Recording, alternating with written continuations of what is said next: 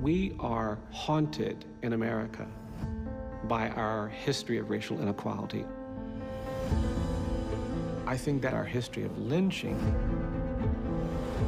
casts a shadow over the modern death penalty. The Supreme Court was urged today to strike down the death penalty because it is applied unequally to black and white. The court said a certain amount of bias is inevitable. So we set up this project to provide legal services to poor people, incarcerated people. I think it's important that we understand all the ugly details. Because those are the things that actually give rise to what might allow us to one day claim something really beautiful.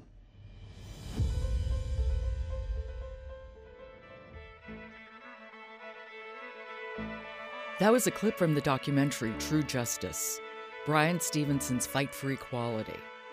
It was produced by Kunhardt Films, with Trey Ellis as executive producer. And this is Artworks, the weekly podcast produced at the National Endowment for the Arts. I'm Josephine Reed. Trey Ellis has a resume most writers only dream of. He is, in no particular order, a novelist, essayist, playwright, filmmaker, and professor of screenwriting at Columbia University. His novels include Platitudes, Home Repairs, and Right Here, Right Now, which won the American Book Award. One of the original bloggers for the Huffington Post, Trey has contributed essays to pretty much every major national publication, like The New Yorker, Vanity Fair, The New York Times, and The Washington Post. He's written screenplays for Paramount, Sony, and Touchstone Pictures. And he was nominated for an Emmy for writing the HBO film The Tuskegee Airmen. Meanwhile, his first play, Fly, is still performed in theaters around the country, including Ford's Theater in D.C. and the New Victory in New York. Yet, as extensive as Trey Ellis's resume is, he had never been involved with documentaries until he began working with Peter Kunhardt on the award winning film King in the Wilderness. And then again with Peter on True Justice, Bryan Stevenson's Fight for Equality. Trey explains how he and Peter Kunhardt began to work together. Yeah, it was really um, lucky for me, unlucky for Peter. Peter was, uh, you know, is a legendary documentarian. Has made dozens of films, been nominated for, and won several Emmys. He was having back surgery, so he couldn't go out and in, travel the country and interview, all these amazing people, the last living people that knew Dr. King, like Andrew Young and Harry Belafonte, all these people. So through uh, our mutual friend and um, Professor Henry Louis Gates, Skip Gates, suggested that he talk to me and he said, would you be interested? And I'd never worked in doc- documentaries before. But of course I said, yes, of course, it would be fun. So it, it really has changed my life. It was about two and a half years ago that we started that project. So I traveled the country talking to these amazing people, Joan Baez, and the idea of crafting a story, a true story, was just amazing to me. And to be able to sit down for, you know, two, sometimes four hours at a time, looking in the eye of these heroes of mine, these superheroes, was really the adventure of a lifetime. You talked to people who changed our lives, right? Literally. And Uh, then after that, then after the after that was done, it was really interesting for me to bring my filmmaking narrative sense to crafting both of these films. And they were really open to that to figure out how do you tell a, a compelling story uh, out of the truth. I have a number of questions, and, and the first is we know so much about Dr. King. I understand what the appeal is, but what was also the deeper appeal of the story that Peter Kunhardt wanted to tell? Well, I think uh, from the beginning, when they came to me, uh, when they said they wanted to do a documentary about Dr. Martin Luther King to sort of peg to this 50th anniversary of his assassination, I was reticent because I, I didn't I thought there would be another kind of hagiography. But when I said to them, what I'm interested in are these la- later years in his life when he w- was forsaken by the black world and the white world. The, a lot of blacks, more radical blacks, including my own mom, uh, thought that he had become too uh, conciliatory, and whites saw him as a commie agitator. I thought that's really interesting, and he agreed. And before me, he had just started talking to Taylor Branch, the great historian of King and the, and the movement. Uh, so all three of us independently came up with this idea that that's where we were going to focus. That's why, and then that's why I came up with the title "King in the Wilderness." This idea of him after he had done his great, great works. What surprised you during the making of this film? What most surprised me about Dr. King is how funny everyone said he was. Mm. You know, some even Belafonte would say he could have been a stand-up comedian or an actor in a different world. Um, not just the charisma, but really like a biting sense of humor. Andy Young has these amazing stories about how he was just so witty and on and light on his feet in that way. And we have a lot of the footage of him not on a podium talking, and that really comes through in this in the film as well. I have to say, the thing I think that surprised me was his father. I knew his father was this figure, but I did not quite realize how large and looming that shadow was. I knew a, a bit about the dad, and I'd studied with, with uh, Clay Carson, who at Stanford, who uh, is a curator of the King papers. So I, I, knew a fair amount about King already. But what I had never seen was that footage that our that Jill Cowan, our archivist, who's really a genius, she discovered that footage of Daddy King at the open casket collapsing and wailing and almost everybody when they see that they just they they lose it themselves. It's really an amazing moment. Yeah it certainly is. So this was your first documentary. What what appealed to you as you were doing it? What felt compelling? Not just about dr king but about the whole genre of doc making. Well, I'd flirted with documentary making a bit before. Um, Stacy Peralta, who did the documentary Dogtown and Z Boys about the Venice surf culture, uh, I'd worked with him on a documentary about the black gangs of, of Los Angeles briefly. And I've been teaching here at Columbia University uh, filmmaking for about 12 years. So it's, it's made me think about storytelling because I have to teach it more than just do it. And I like to say all the time that storytelling is storytelling my first prejudices when I began is I, I thought novels, writing novels was better than film, which is better than television, and documentaries were someplace else, right? and now I, you know, I, I, just look back at that young me and think he was an idiot. So now I, I'm super genre agnostic. So what appealed to me was a that it was going to be done. The the idea of production. I started directing myself, so the idea of getting out there and filming and eliciting a performance out of someone, even if they're real people, was really interesting to me. So um, let's say uh, Dorothy Cotton, who was one of Dr. King's closest advisors, she was very ailing. She was in a, an old folks' home. She had some dementia, or a considerable amount of dementia, so she would repeat herself a lot. But I knew from um, my friend and writer on the project, Chris Schwang, had done research and knew that she loved to sing. So she was not so lucid in some of her questions, but I said, hey, uh, I, I heard someplace that you sang with Dr. King a lot. And she just lit up and started singing. And I just saw this other side of her, and we captured that on film that I'm, I'm really proud of. Yeah, it was a lovely moment. You have the kind of resume most people would open their veins for screenwriter, filmmaker, playwright, novelist, essayist, professor you obviously like telling stories. When did you work out that that's what you wanted to do, that you wanted to write in, in various genres? Yeah, I think I've always wanted to be a writer. My my mom, eh, she go into law school before she died, but she was also uh, wanted to be a playwright. I was just I lived in a house full of storytelling, and then you know I I also think that I'm lazy and don't like bosses. So the idea of being my own boss really appealed to me. So from an early age, I also had this notion of living on a boat uh, with a typewriter on the deck and a and a beautiful wife who would serve me martinis. This is in fourth or fifth grade. I didn't know what a martini was, but I just knew that that's that that's what I thought a writer's life was like. So I thought that would be fun. But here's the question I have because you do operate in so many genres.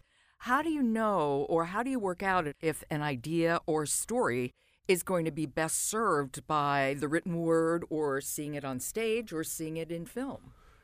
Yeah, that's that's a great question. I, I, like I like the idea first. I look at the idea, and then I, I try to judge through my experience. I try to judge. For example, this piece that I've been working on for a long time about the rise and fall of the Amos and Andy TV show began as a uh, an HBO film. Then it's migrated to the proposal to making it a sort of the first of a limited series television ser- series, and now I'm um, converted that into a play, a big Broadway play you have to be flexible. You have to think about what best serves the story, and then also think about, in the long run, what's going to get it made. Well, let's turn to the second documentary you made with the Kunhardts True Justice Bryan Stevenson's Fight for Equality. Remind us who Bryan Stevenson is, because many people don't know him. Right. Well, while we were working on, on the film about Dr. Martin Luther King, the Kunhardts, they're, they're, it's a family affair, but one of the brothers runs the Gordon Parks Foundation, and they have this big gala, and they invite all these black luminaries to come give talks on social justice. And one of them was Bryan Stevenson. So he gave this talk at this black tie gala and got us all on our feet. And it's like it's like seeing Clarence Darrow come to life. It's just one of the most amazing speakers ever. And all of us said, "Wow, we should make a film about his life." He was just in the process of about to begin building this memorial to lynching and this museum to contextualize lynching. So we thought this would be a great moment. And we did not realize that so many people over the years have been begging Bryan to do a documentary He was very, very res- reticent about it. He's been working sort of under the radar for years, and he was just starting to come out. He'd won a MacArthur years ago, but still was not a household name. Even when we started filming, his book, Just Mercy, was a bestseller, but still people vaguely knew of this guy. Now in theaters is the film version of his life story starring Michael B. Jordan and Jamie Foxx, and he's much better known. But we knew and he kind of understood that that he could sort of have his pick of the documentarians coming towards him. So, being the shrewd lawyer that he was, uh, they had a hole in their in their museum. They had a had a crazy deadline uh, that there was almost no way they were going to make, and they had one film that they had to make about the domestic slave trade. And he said to HBO, "Well, if you make this film for us, I'll agree to do this documentary." So his ask was fantastic for me because I wrote this short film that I'm incredibly proud of and was lucky enough to be able to co-direct it uh, with Chris Schwang, my first uh, film. And it's a film now that's in the permanent collection of their museum. And the name of it? It's called The Domestic Slave Trade there. At film festivals, called it's called What the Wind Carries. Bryan, not only is he a legendary death row attorney, he realized that, that getting people off death row one at a time was not enough that he had to educate the DAs and the jurors in the South to the real history of the South, because, as he says, the South might have lost the Civil War, but they won the narrative war. So you'll, you'll have these situations where often the black defendant is the only black person in the court. So he realized that one at a time, I cannot trying to get these people off or getting just sentences for these people in this such an unjust system. I need to actually work to change the narrative of the South which led him to add to his already 20 hour days and create this amazing museum to the history of lynching. So he sent his own attorneys, these death row attorneys, in their spare time, which they really don't have. They started researching for years and documenting every case of this horrific racial violence. And then they compiled them into these, into these pamphlets. When we first met them, they had just these pamphlets that they would give out to schools in Alabama. And he realized that wasn't enough either. He wanted to do something bigger. So he had this grand idea of building this memorial. And not in D.C., where many more people could come see it, but build it in Montgomery, in the heart of the South, right where he worked. So the documentary is about his legal work and also about the building of this amazing museum and memorial. Been a year and a half. Uh, half million people have come to see it. He built it and they came. It's like Field of Dreams. It's just the most amazing thing. The opening ceremony had everyone from John Lewis to Ava DuVernay, everybody was there. It was just the most amazing thing that he has this sort of almost magical ability to attract the best people.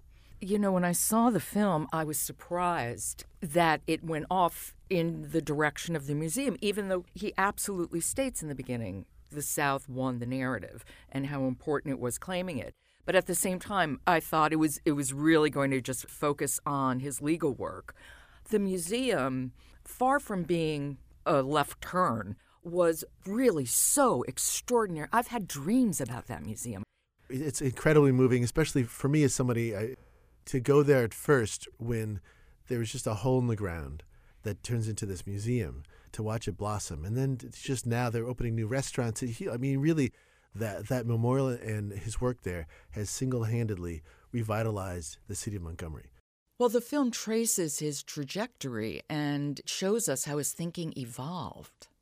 Uh, you know, from the beginning, when he does his legal work and he says, I'm, I'm a Harvard Law School trained guy, I'm going to come to the deep south and just fight one by one. He realizes he can't, that's not going to work. He has this idea of like even putting up markers. There are all these markers to the Confederacy. He said, let's put a marker up in front of our very building, which happened to, it was uh, at a slave warehouse. Let's put a marker up there. He has to fight with the Alabama Historical Society to say, this is what happened in this place.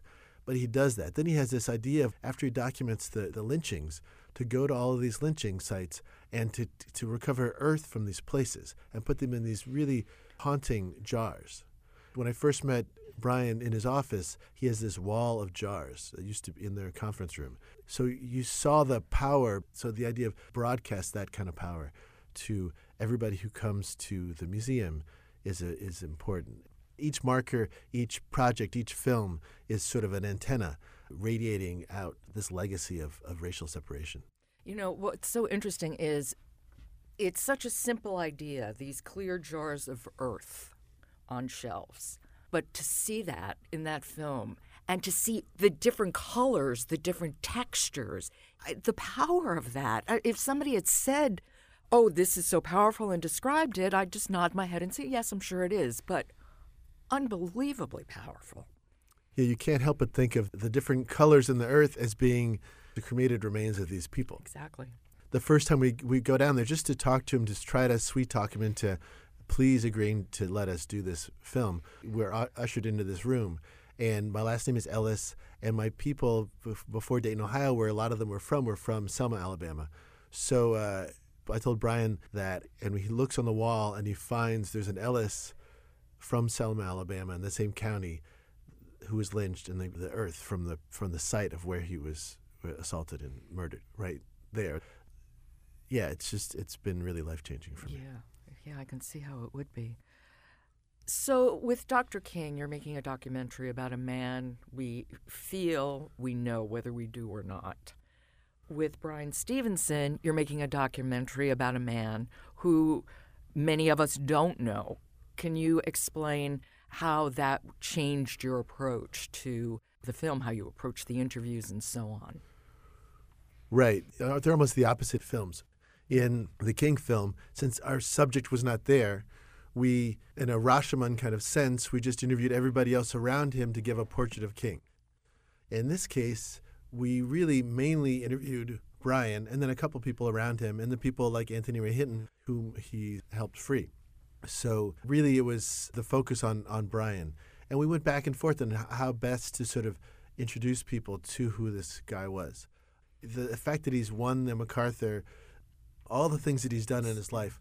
The filmmaker part of me, the storyteller, I wanted to put more of that into the film in the beginning. You don't know who this guy is, but you should know who this guy is. And he's one of the great speakers of all time with a lot to tell you. You're going to be three feet away from him for the next hour and a half. And you should count your lucky stars. It's interesting because you use the personal anecdotes, stories like a spice right. to flavor that soup. You were very reticent about it, and I could not help but feel that was also his decision as well. How, how did you negotiate that one? Well, yeah, he's a very private guy. But the more we get to talk, and he's a friend of mine now, I'm proud to call him a friend, he would open up and you know and tell us just amazing stories about his life. And they didn't all make it into the film.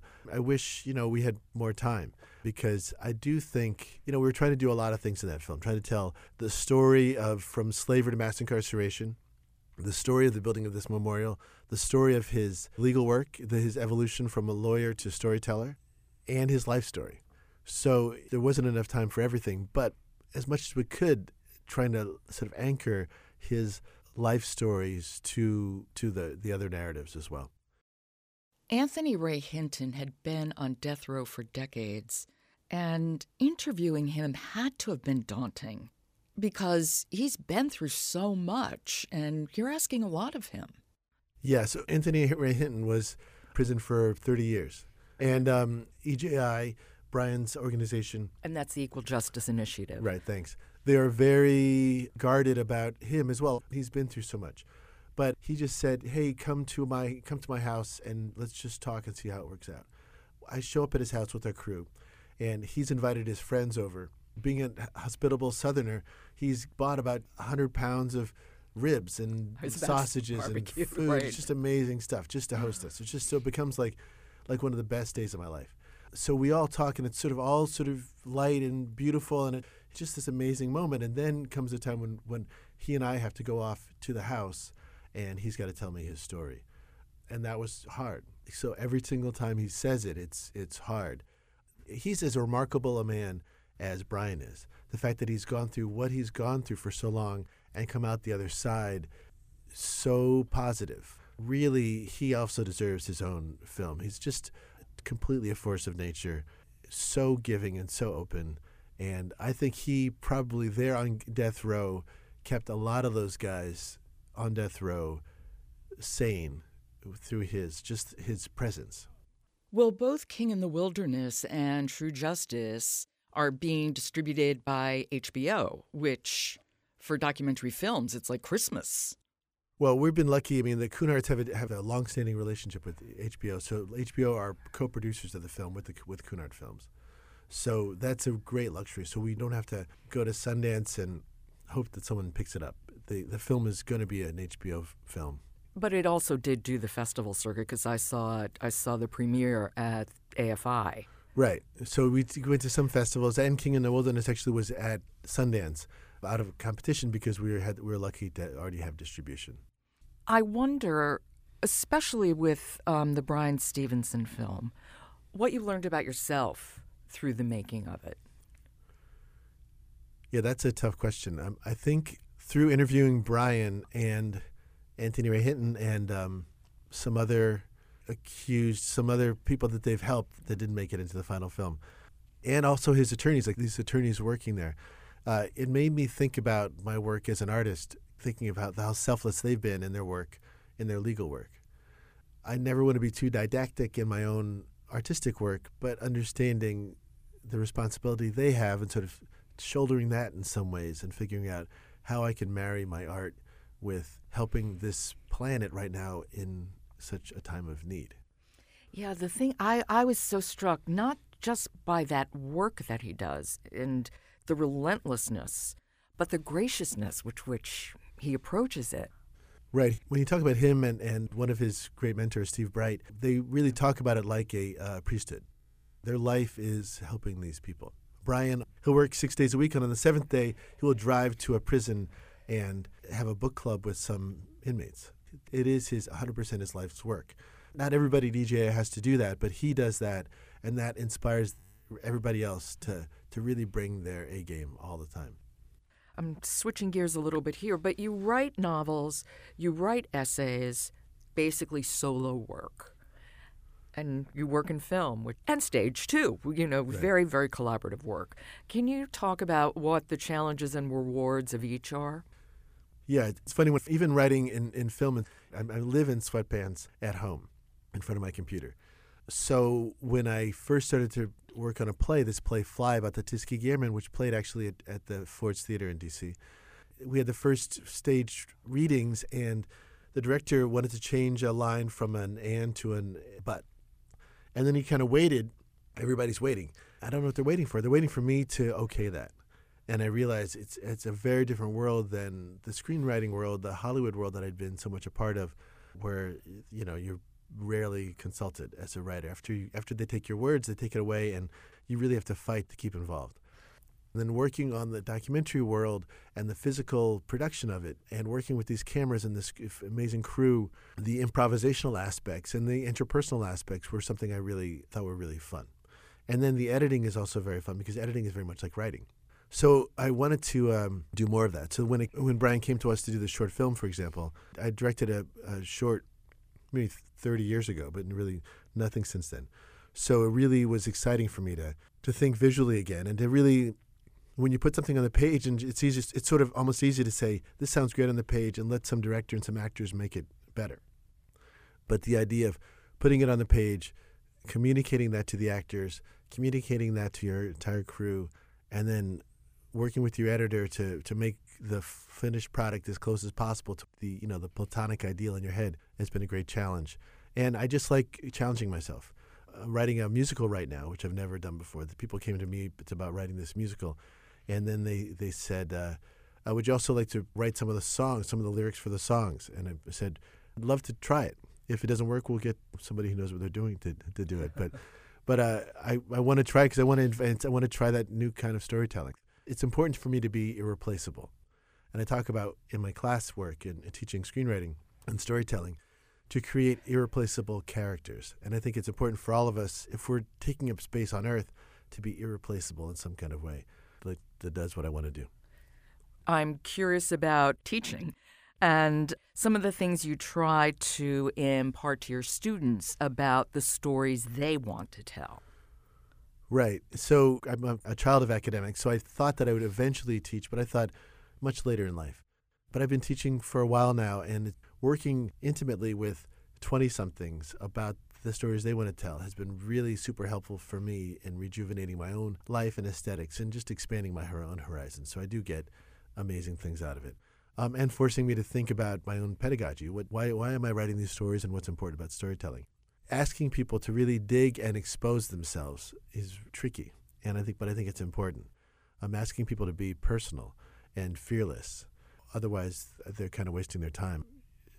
You wrote an essay a few years ago about your daughter having the world in the palm of her hand with her iPhone and how she really curates her own cultural experiences. And we know the way we consume culture impacts the way culture is produced. And I'm wondering how these changes has impacted your teaching. For example, film has changed. It's not even film anymore.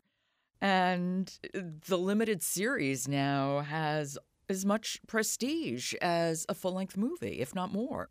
Right. Everything is changing so quickly. And, you know, again, when I first started and, and when I wrote the Tuskegee Airmen, for example, I wrote it as a feature. And then, it, then we're making it as a feature. And this company called HBO said, oh, we'll make it as an HBO film. But it's one of their first HBO films, one of their first prominent ones. And so I didn't really understand that it, at that point how, what a big deal it was going to be. I grew up in a, a world of walls. Television was television, film was film radio was radio. All these storytelling was was all very segregated. Now, my students now they don't notice. So if I when I publish something on the new NewYorker.com, they don't notice that it's not in the New Yorker magazine or they're reading everything online. The internet is everything for them. So everything is digital in that way. So I really push them and push myself to think about one of your earlier questions about what form a, a project should take. I'll say to them, we're here at film school, and we still a lot of people want to think, oh, that the the feature film is the sort of the the lion in the jungle, but maybe not, and maybe the story you're trying to tell doesn't lend itself to be told in two hours. Maybe it's four hours. Maybe it's six hours. Maybe it's eight hours, ten hours. Look at the subject and wring it out. Explore every possible thing of it, and then tell me, eh, or ask yourself the hard questions of how long it should be. Yeah, it's so interesting. The choices and the fact that it's digital, there's a way you just don't have to worry about money the way you used to. And of course, there are people, and I understand completely, bemoaning right. that loss of film. And I get that, but you know, as with everything, it just opens up new possibilities. Right, and now this, with these means of production, so the cost brought down so much, the um, people can have a story maybe it's a really fantastical story, but they think they could make a podcast, for example, a, a, fictional podcast about it, and they could they could afford to produce that, and that could be a wonderful thing in and of itself. But it could also be a proof of concept for something bigger, like I thought Homecoming, which the TV show with Julia Roberts, uh, was a good example of that. I which think had its first life as a podcast. Yes, exactly. Yeah, things are moving very very fast in all ways. What makes a story worth telling? I think you feel it in your heart. I think well, A, I think you should say, would I do it for free? A story worth telling is one you do for free. Then you'll find that it's one that when you wake up or you're going to bed or you're taking a shower, you can't stop thinking about. And I was going to say, what's next for you, but you already told us. So um, is there anything else that's next for you that you haven't shared? Yeah, I mean, I'm working on a, a lot of things at the same time. I realized working in Hollywood for so many years, you could spend a lot of time waiting for people to come to you and you can you can lose years of your life, your creative life, not doing other things. So I'm, I'm always doing too many things at the same time. Um, so I have a board in my house with about let's say right now seven different projects. Uh, one I'm extremely excited about is the story called Downtown, which is a story of Lower East Side in the 1980s, really focusing around Jean Michel Basquiat and Fab Five Freddy and Debbie Harry. And uh, I worked briefly at the Warhol's factory when I first got out of college and came to New York. Uh, and this explosion of hip hop and postmodern writing and, and new theater, it just was really exciting. So I'm excited about that project as well. Oh, that sounds fabulous. Trey Ellis, thank you so much. I really appreciate it. Both films are wonderful, and thank you for making them. It's been a pleasure. It's really been a true, a true pleasure. Thanks. Thank you.